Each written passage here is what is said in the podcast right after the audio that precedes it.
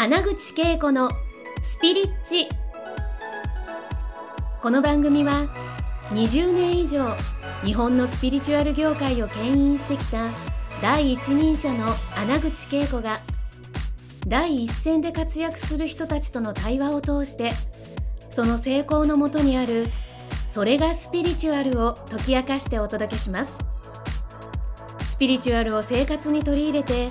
豊かに幸せになるためのスピリチュアルラジオ番組です。はい、皆さんこんにちは。穴口恵子のスピリッチにようこそ。はい、今日もですね、実は今年に出会った素敵な男性です。結構男性のインタビューはすごく久しぶりなんですけれども、えー、治療家で、えー、ダイエットコーチの、皆さん興味ありませんか？ダイエットコーチの野上浩一郎さんです。私が一番興味があったりして、ようこそようこそようこそ、よろしくお願いします。よろしくお願いします。本当に野上さん、ね、この間、えっとはい、ゆりちゃんの共通の友人のね、はい、ゆりちゃんの出版パーティーで会ったわけなんですけれども、そしてすぐ、はい、すぐにもうね、あの、はい、スピリッチのインタビューにとっても興味があって、私自身がやはりこのダイエットコーチ必要だなって本当に思ってた時に出会ったので、えー、このきっとですね、オーディエンスの皆さんもきあのダイエットに興味あると思うんですけど、今日はね、まずね、えーと、野上さんってどんな人かっていうことをね、知りたい方がいると思うので、まずあの自己紹介とかしていただいて大丈夫ですか？はい、よろしくお願いします。お願いします。はい、えー、治療家でダイエットコーチの野上浩一郎です。えー、じゅうにがつにですね、えー、さんかげつで自然に痩せていく仕組みという本を出版しまして、でそこからいろんな著者さんと、えー、つながることになりまして、でそれで、えー、穴口恵子さんともつながっていただいたということがあります。あ、これ、はい、一冊目だったんですね。はい、そうなんです。あの Amazon 総合いちいを取られていて、えー、累計でね、はい、いっさつめでよんまんごせんぶんおめでとうございます、はい、ありがとうございます、ね、ありがとうございます。はい、はい、でもともとですね、はいはい、あの整骨院を経営しているんですけれども、はい、でそこでですね、だんだんと患者さんからあのダイエットの悩みを相談されるようになって、治療の一環としてダイエット指導していたんですけれども、だんだんそちらの方が忙しくなってきて、でそのうちにあの近くの、えー、幼稚園とか保育園とかのママで、なんかあそこ行くと治るし痩せるよねっていう口コミがすごい爆発して、それで治療院が忙しくなったっていう経緯が実はありました。そうだったんですね。もともとはじゃあもう 長, 長年されていたんですか？はい、はい、そうですね。で何かきっかけがあったんですか？はい、なんか整骨院をやろうって、はい、治療家になろうって思ったのは。はい、そうですね。結構長くなるんですけれども、うん、僕もともと大学を卒業して、あの、はい、サラリーマンやっていたんですけれども、はい、その時はあのシステムエンジニアとして、え、全然違う。アイティー 系、そうなんです。アイティー 系で。アイティー 系でやってたのに。はい、えー、やっていたんですけども、あの僕は結構思春期をですね、派手にこじらせてしまって、あの体重な何それ、思春期を派手にこじらせちゃうことって何をしちゃったんでしょうか？はい、これってバクルシーンですかみたいな。あ、全然大丈夫です、はい、僕の場合はですね、えーまあ、ちょっと重たい話になってしまうんですけれども、はい、うん、まあ、小学校ごねんせいの時に父親を事故で亡くしてしまって、あ、はい、そうなんですよ。で、そこで、あの、なんて言うんでしょう。結構世の中でも、結構ニュースとかでもバーンって出てしまったので、世の中の晒し者的な感じになってしまったんですよ。標語で？そうなんですよ。なんですか？そうなんです。で、当時、まあ、えー、まあ、せんきゅうひゃくきゅうじゅうよねん、ごねんぐらいとかだったんですけども、はい、まだ個人情報とか結構甘い頃なんで、はい、それこそ写真とか出るし、いきなり家に週刊誌の人が来るし、みたいな感じで、はい、でそれでもうなんというか人に心が全然開けなくなってしまって、そうですよね。うん、そうなんですよ。で人に心を閉ざしすぎると、なんか周りの人が何考えてるかも全然わからなくなってしまって、うん、結局コミュニケーションに重度の障害を抱えたままサラリーマンになってしまったんですね。はい、だから今のようにちゃんとお話をこうやってできる状態ではなく、本当にそれがあの小ごの時に、はい、事故できっかけでずっと出してたんですね。はい、うん、そうですね。で結局そこで、まあえー、サラリーマンになったんですけども、はい、職場の人と全然うまくいかずに、もう半分逃げるような感じで、はい、まあ、たまたまその時に、えー、整骨院通ってたそこの人たちが楽しそうに仕事してたので、はいはい、でそれでこういう仕事をちょっと、うん、まあもともとスポーツとかもやってたし、こういう仕事いいのかなっていうので、はい、まあ、はち割逃げ、に割そっちの方に興味があるっていうので、うんうんえー、治療科になったっていうのが実はありました。ね、その治療科になった、はいまあ、体から入っていったと思うんですけど、はい、それからどんなふうに今のようにちゃんと、ちゃんとっておかしいけど、はい、そうですね、コミコだったわけですよね。はい、そうです、ね。コミコがコミュニケーションを人とできるようになったのは、はい、その生活そのの治療科になったプロセスでどんなことが起きるんですか？はい、そうですね。ただあの結局対人コミュニケーションが苦手っていう壁から逃げただけであって、はい、結局治療院とかって人とすごく接するので、はい、なぜかすごい人とコミュニケーション取らなきゃいけない仕事を選んでしまって、で結局そこで、まあ、職場の人とかも全然うまくいかなくて、もう職場を転々とし、はい、職を転々としという感じで、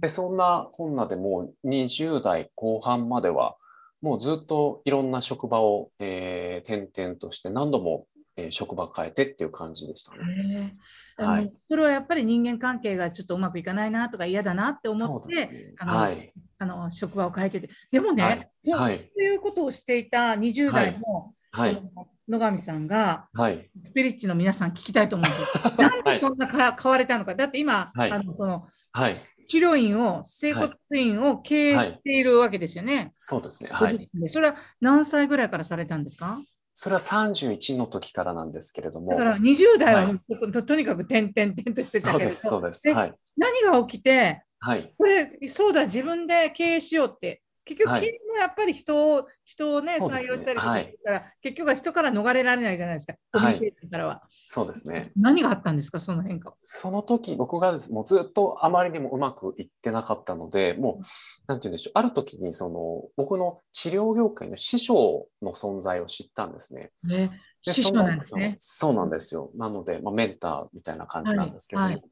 でその方に、えーまあ、かなり厳しくて有名だったんです、業界でも。はい、うんまあ、でもこれぐらいのちょっと劇薬を飲まないと僕の人生変わらないんだろうなっていうのがちょっと潜在的に分かっていたので、うん、あえてちょっとそういう厳しいところに行こうということで、その師匠のところに弟子入りしたっていうのがありました。そういうことですね。でということは本当に、えー、自分がそうやって噂で聞いてたその、ねはいえー、先生がいて、もう、まあ、治療も、はいまあ、すごい上手だし、それだけではないところでメンターとして仰いで、はい、弟子入り、はい、弟子入りしたんですね。そうですね。もういまだ珍しいなんか徒弟制度といって師匠と弟子みたいな感じで、もう師匠がもうカラスは白いって言ったら、はい、白いですみたいな環境で。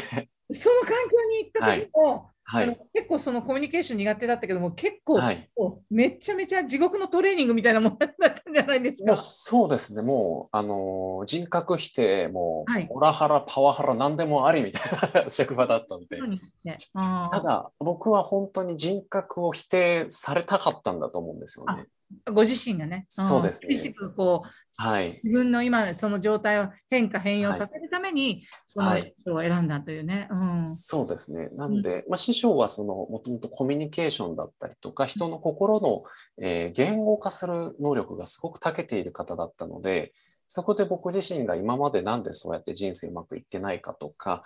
まあ、お前は正しいことばっか言って人傷つけてるから嫌われてんだよみたいな感じでバサバサ切られるわけですよ。はいまあ、そんな日々を過ごしても一挙手一投足を全部もうはいそれダメはいそれダメみたいな感じで、えーえー、そういう期間があって、うん、でもそれがあったので本当にあ人ってこういう思いをしたら嫌な気分になるんだみたいな感じで、うん、そこから、まあ、コミュニケーションだったりとか人のえー、人間の心理だったりとかそういうことをひたすら勉強してもう、もうただただもう人間と仲良くなりたいみたいな感じで本を読んで勉強していったっていうのがありましたね。はい、でもやっぱりその背景にはやっぱり、はい、その自分自身が変化への、はい、変化への、はい、自分のなんかニーズをちゃんとキャッチしていて、もうこれ以上今のままじゃダメだってなってこう、はい、もうもうすごい崖っぷちに来てそうです一番こう荒治療を自分で選べて、はいはい、えー、なかなかこうそのコミュニケーション苦手だから、イメージ的にはそういう一番きついところって一番なんか避けたいところだけれど、はい、あえて荒治療を選んで選ばれたんですよね。はい、うん、なので本当に劇薬というか、あの強くなるか死ぬかどっちかの薬みたいな、死ぬかというそこまでの自分の状態があったから、はい、そこに行けたんですよね。はい、えーそうなんですね。で、今ね、私ね、はい、そのそのの方が、はい、野上さんのことを、はい、今の野上さんのことを紹介してくると、はい、くれるとしたら、そのメンターは、はい、なんてなんと紹介してくれると思います？ああ、そうですね。ただ僕その、まあ、かなり偏った方だったので、僕がその実はそこの師匠のところ卒業してからも。結構その何て言うんでしょう、抑えつマウンティング的な抑えつけ的なのがかなり強めの方だったので、はいはい、なので、まあ、その師匠が言うには、いやお前らその、まあ、弟子が何人かいたんですけども、はい、お前ら俺になんかあのこういうのダメだぞぐらい言えるようになれみたいな感じで言われてたんですけど、うんはい、僕がちょっとある時にその師匠がちょっとあまりにもその。なんて言うんでしょう、周りの人に対してあの、はい、攻撃的なところがあったので、いやこのままではちょっと周りから人が離れてしまっていますって、僕も本当にもう数ヶ月考えてお手紙を送って、はい、送ったらあの波紋になってしまったんですよ、僕は。あのモノモースみたいな、確かにモノモースってお前は波紋だとか言われて、じゃあお前はいらんみたいな感じで。えー、えー、そんなことになっちゃって。はいそうなんですよ。ただ、えー、でもよくよくまあいろいろ考えると、まあ、僕の場合その父親のなんていうんでしょう不正みたいなのがやっぱりもうごねん生の時からもう欠けてしまっていたので、まあ、師匠はそれをまあ厳しさっていうところで埋めてくれて、なおかつもう親離れまでまあ全部やらせてくれたのかなって今は本当に感謝しかないんですけども。そうですね。だからある種その不正がない流れの中でマネージャーになっていったから、はい、そのメンターイコールねえー、父の父の像としてね育て上げてくれて、はいはい、で自分がそうやってなんかもうやっぱりもう生きるか死ぬかの瀬戸際ぐらいのところに行って選んだ方ですもんね、はい、やっぱりメンターってそういうところありますよね。メンターって例えば親を投影させてくれたりとか、はい、親とやり、やり残せなやりきれなかったことをやらせていただいたりとかね。はいそうですね。でちょっとね次回はですね、はいまあはい、この話になるというつながりの中で、まあはいえっと、この本の話も実は聞きたいんですが、ちなみに皆さんね、あの野上さんの本はですね、野上浩一郎さんの本はですね、さんかげつで自然に痩せていく仕組み、はい、そうこの本ですね、よかったらね手に取ってください。私もあのいただきます。はい、あの私も実はですね野上さん の, あのダイエットコーチを受けようと本当に今思ってて、はい、ちょうどそのスピリッチのこのインタビューの後はダイエットコーチの説明を受けようと思っているんですけどね。で次回ですね私野上さんにやっぱりねあ今ね、えっと、やっぱり迷い迷って自分の人生をどうにかしたいとか、えー、この不透明な世界の中で野上さんだったら、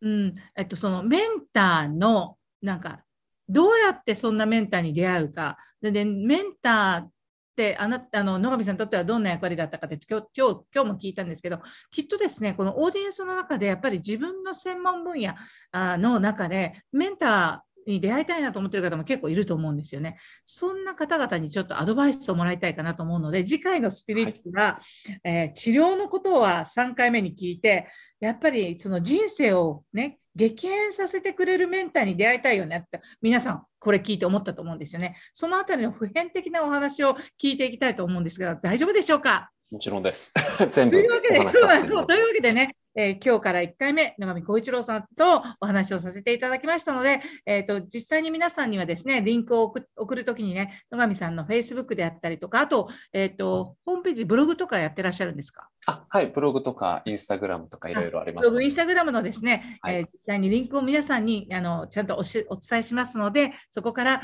野上さんに出会ってください。というのはですね野上さんの今今日の小幼少の時、まあ、小学校の時からずっと今の話聞いただけではね、どんな人だろう声聞いたらどんな人だろうって思ってると思うけど